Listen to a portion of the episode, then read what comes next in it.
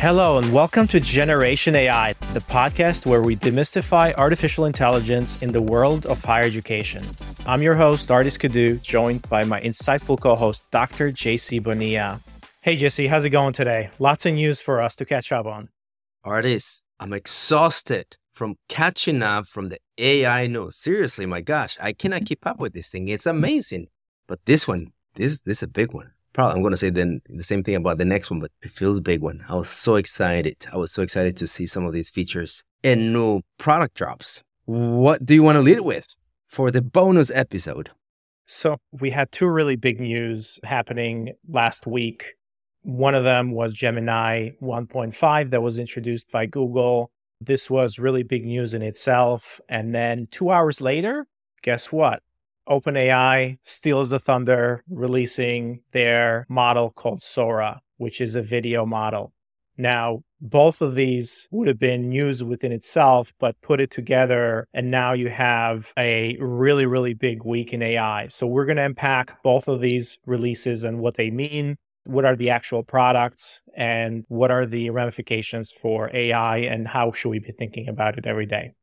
Ardis, these two alone, actually each of them alone, represent technological shifts that are disruptive in nature. They just happen to be casually dropped, you know, a week, a month after, like a week within each other, days within each other, right? Hours within each other. Hours, hours within each other.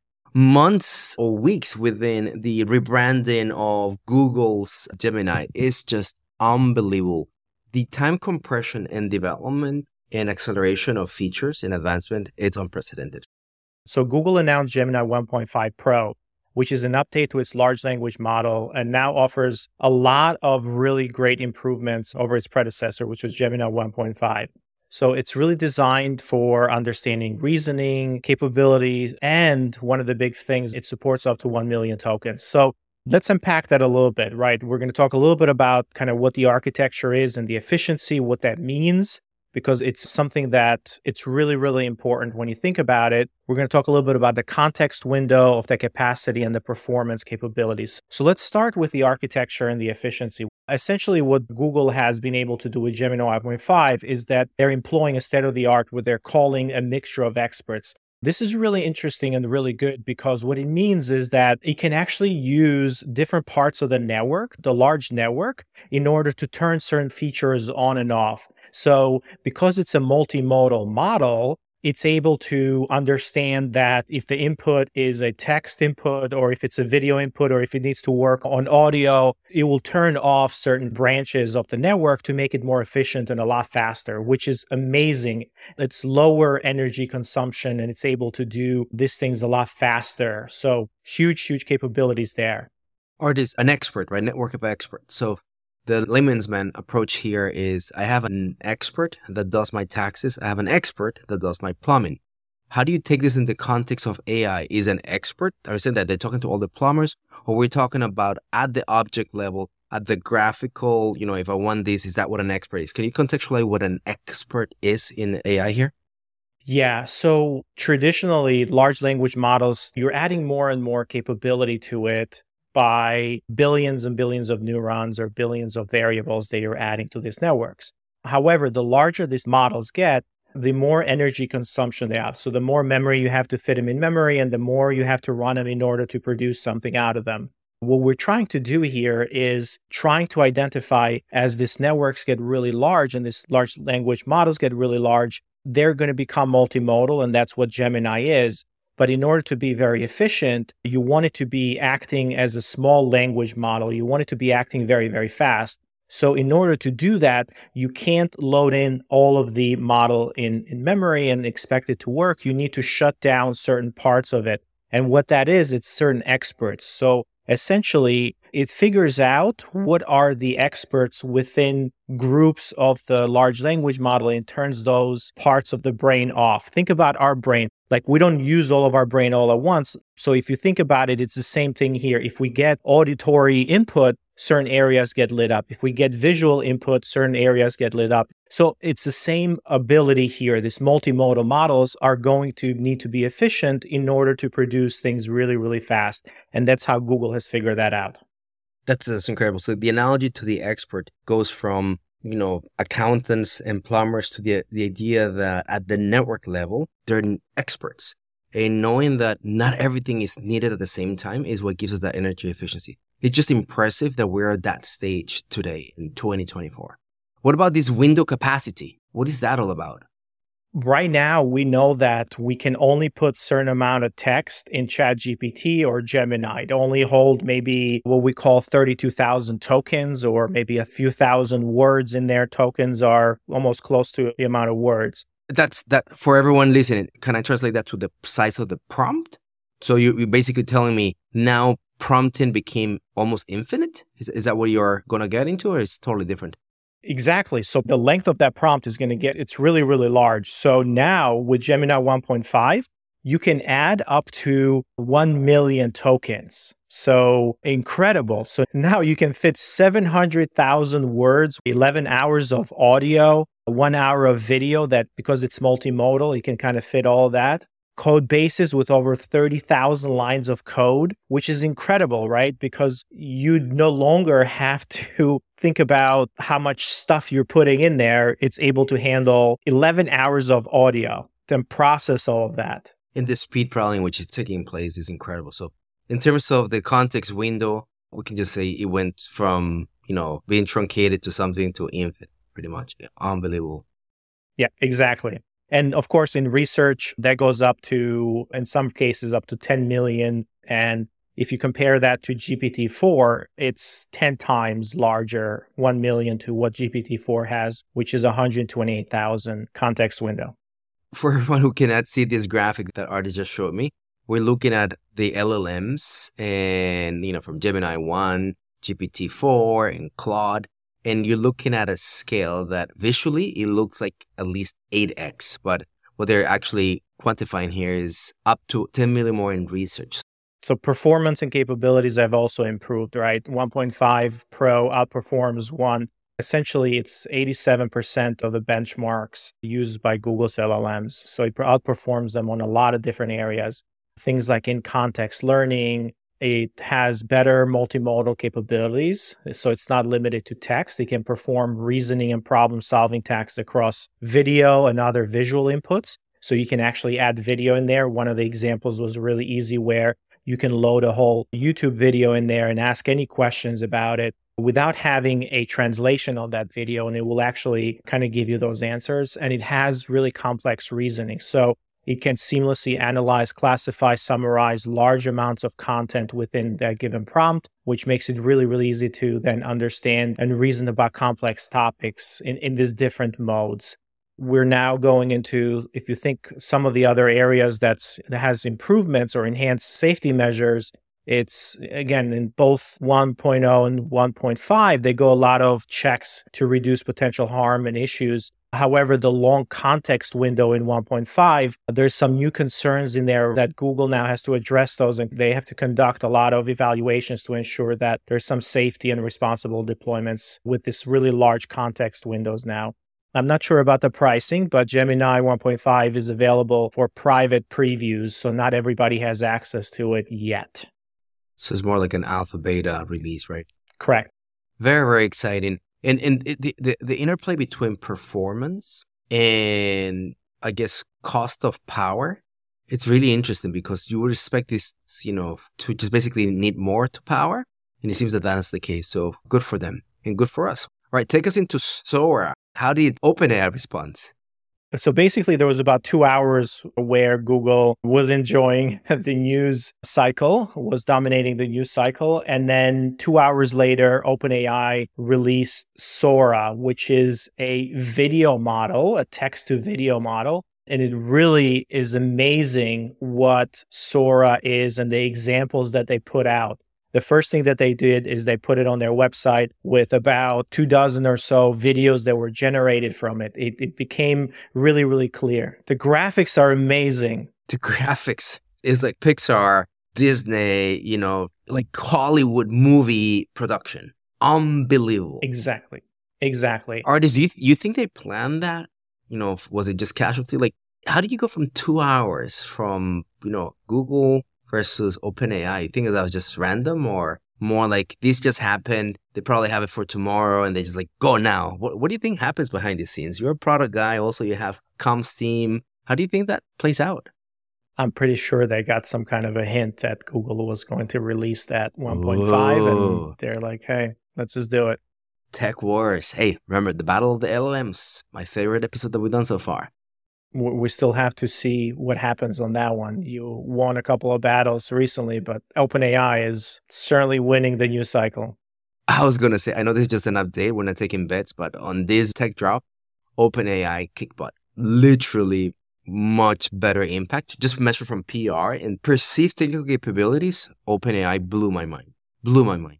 Again, we want to simplify it a little bit and kind of talk about what Sora is. So, Sora is essentially a generation of video from text prompts. So, you provide a prompt very similar to an image or Midjourney that's generating images. We had Runway or Pika.ai, which were two of the video generations but until now, we were limited to just a few seconds of video, and the video wasn't very good, right? It was not so good. It was not crisp. It, it just had all these components of, you know, this is generated by a computer. It was literally, I mean, in video terms, like imagine a robot moving like 1980s, like that type of weird movement. That's what video was for these first two movies, right? Yeah, exactly. Exactly. And one of the things that Sora does, it comes to the forefront and it allows us to see up to 60 seconds of video generation with very, very realistic images and video. So, you know, for those of us who are in the content production world, we see Sora and are saying, wow, what is going to happen to all of the TikTok streams? What is going to happen to all the Instagram and all the social streams now that you can produce all of this amazing content?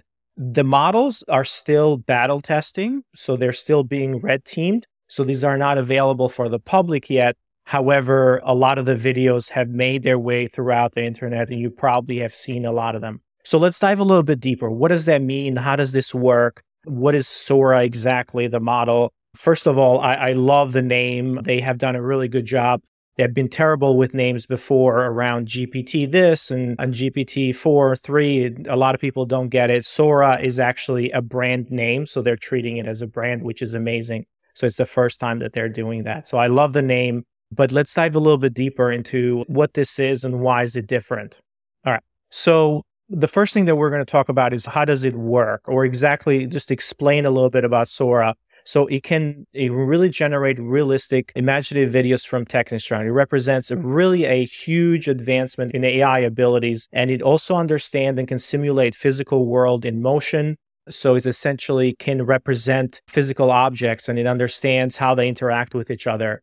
So Sora is a combination of what we call diffusion and transformer architectures. Of course, you don't need to understand that, but think about, you know, the T in GPT stands for transformer. It's a transformer architecture. So think about how it produces the next word and the next word and the next word based on all of these tokens that it understands. With the diffusion model, that's how we were able to produce images so far what that meant was that we produced a very blurry image and then slowly became into focus. And then you went to the next frame and you did exactly the same thing. So you needed a lot of memory in order to keep all these frames together. And that's why you weren't able to produce a lot of really long videos.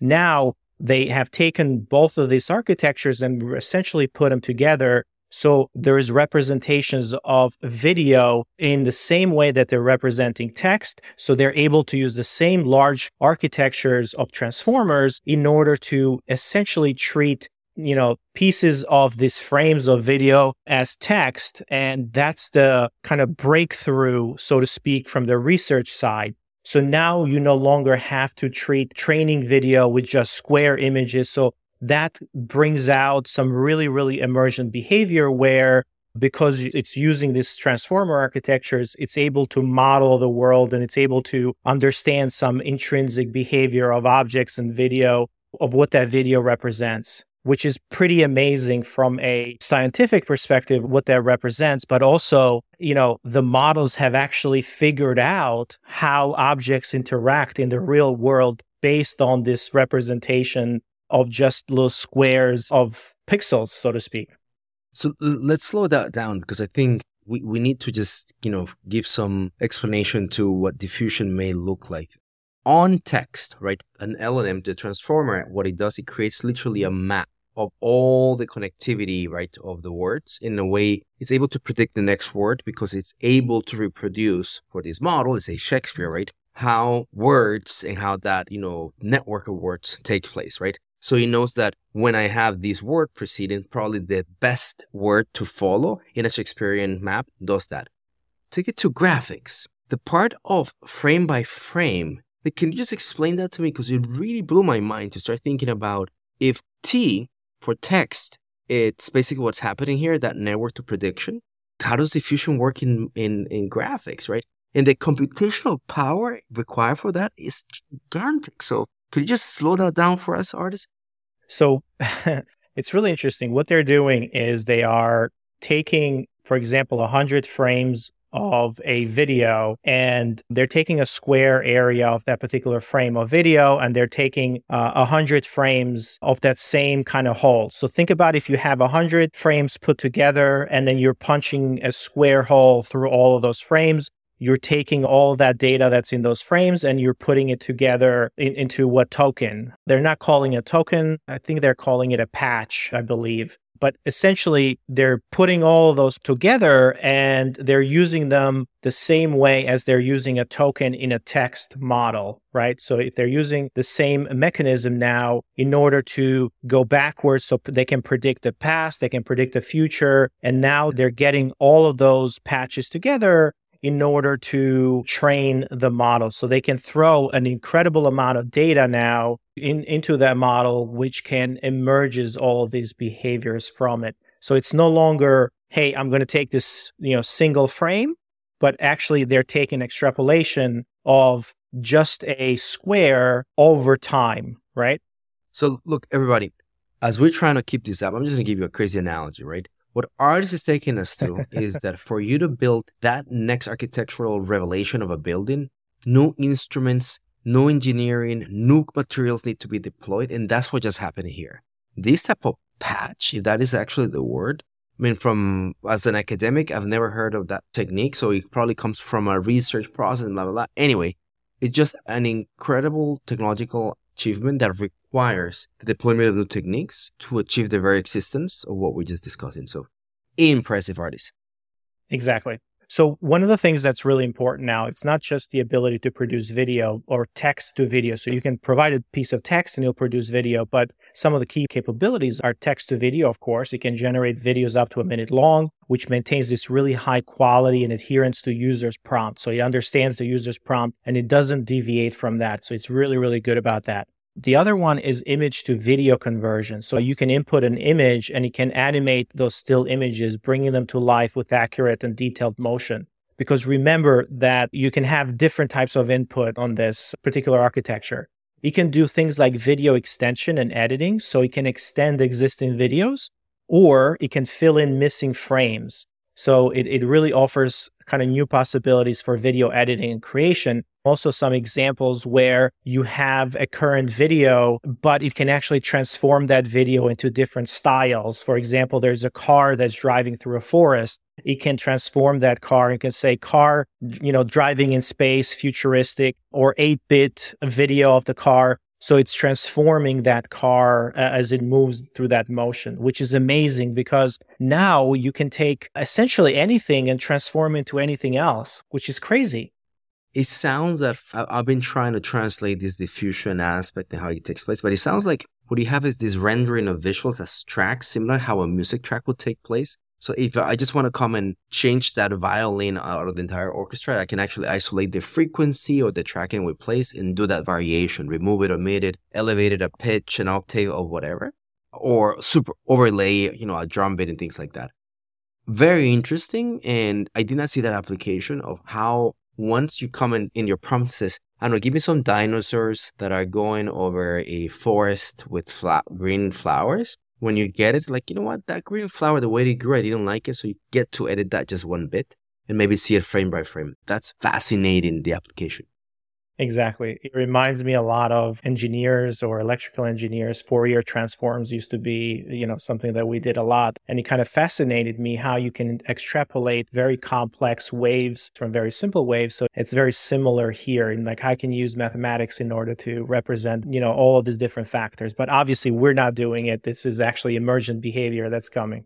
Fast Fourier transformation Ardis. You just pulled that off here, by the way. Yeah, it's application of you know sinusoids and cosines to decompose I'm not sure if that's applicable here, but it reminds me of that emergent behavior or of wave transformations. But the way, big shout out to our friend Luc Duvois, one of the you know pioneers on sound and tracks and music. He actually used the deployment of fast Fourier transformations to do one of his DJing applications. So look, check us out, my friend. Anyway, back to this, not NYU. Exactly. so so people are very excited about this. They're very excited about Sora. They're very excited about the opportunities that it brings. And they're very excited in terms of what Sora's ability to simulate virtual worlds or, or generate videos in any format.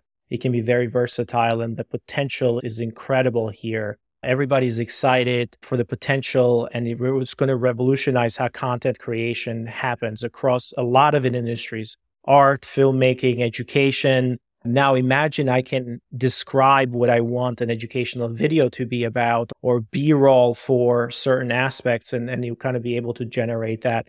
So it's going to transform, like we can't get our hands on it just yet, but everybody who works with video in the video industry, they're producing a video for schools or they are producing content for social media. This is huge and disruptive. I mean, you guys are doing something very similar, JC, on your end, but I'm pretty sure this has not come up on the boardroom yet, or at least you guys are not freaking out yet.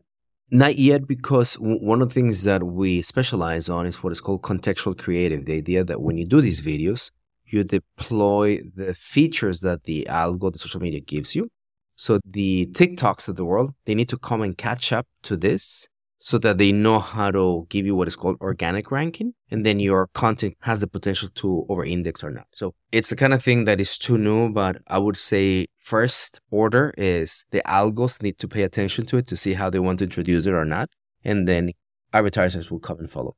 Ardis, one question for you. Did you get to see the prompt what is the structure of the prompt? You know, there's, there's the art of the prompt, if you will. It's very simple. It's actually very similar to how DALL-E uses their prompting, which is very, very simplistic and it's very direct and very expressive. So, you know, puppies playing in the snow, very simple, and then you get very incredible results out of it. So you don't need a lot. Can I give you an SAT analogy here? DALL-E, it's to paintbrush, to Sora is to Adobe, right? That's exactly it. Do you get it? Yep. Yep. Right? Such a leap forward. And if you guys didn't get it, email us. We'll tell you what that means. But it's really, that's like comparative technologies, right? And then capabilities and incredible. Exactly. So one last thing, obviously a lot of folks are really freaked out and you know, we're in an election year. There's a lot of folks who are on the other side of the line. We're really excited about it, but this is really the moment where it's, oh wow, the quality of this video can be imperceptible from real video. And there's some ethical considerations here. And of course, OpenAI has taken some important safety steps. Before they make that widely available, they're actually going through and working through red teaming to assess the risks related with misinformation, hateful content, and bias. And they're also building tools to help detect misleading content and they plan to introduce the C2PA metadata framework, the same one that Facebook and, and they're introducing in DALL-E as well. So basically, when you deploy this in the future, you're able to identify that metadata that this is a, a fake video or this is a synthetic media video. Actually, I heard something different that they've all tuned up to our last episode on deepfakes and they're applying the watermark concept that you proposed, Ardis. So that's actually the newest standard for handling this type of advancement on generative AI and graphics. So you have to put it on real video, just like live. Real video, real video. Yes. There you go. Well, this is a lot of fun. I'm glad that we were able to do this and bring you a little bit of an explanation of what this means and how this can be applied. None of these are available yet, so there's a lot of hype for it. So over the next few weeks and, and perhaps month, we're going to see some of the representations of these models in the wild or part of ChatGPT or even part of uh, Gemini and gemini.google.com as well for the 1.5. Hopefully you're just as excited as I am. Ardis, I just want to say thank you for keeping us current, my friend. Thank you. Generation AI is part of the Enrollify podcast network. If you like this podcast, chances are you're going to like other Enrollify shows too. Our podcast network is growing weekly, and we've got a wide range of marketing, enrollment, and higher ed technology shows that are jam packed with stories, ideas, and frameworks, all designed to empower you to be a better higher ed professional. Our shows help higher ed leaders and professionals like you find their next big idea. They feature a selection of the industry's best as your hosts, like Jamie Hunt, Seth Odell, Jenny Li Fowler, Brian Gross, and many of your favorite leaders in higher ed. Enrollify is made possible by Element 451, the next generation AI student engagement platform that's helping institutions all over the country create meaningful, personalized, and engaging connections with their prospects and students. Learn more at element451.com.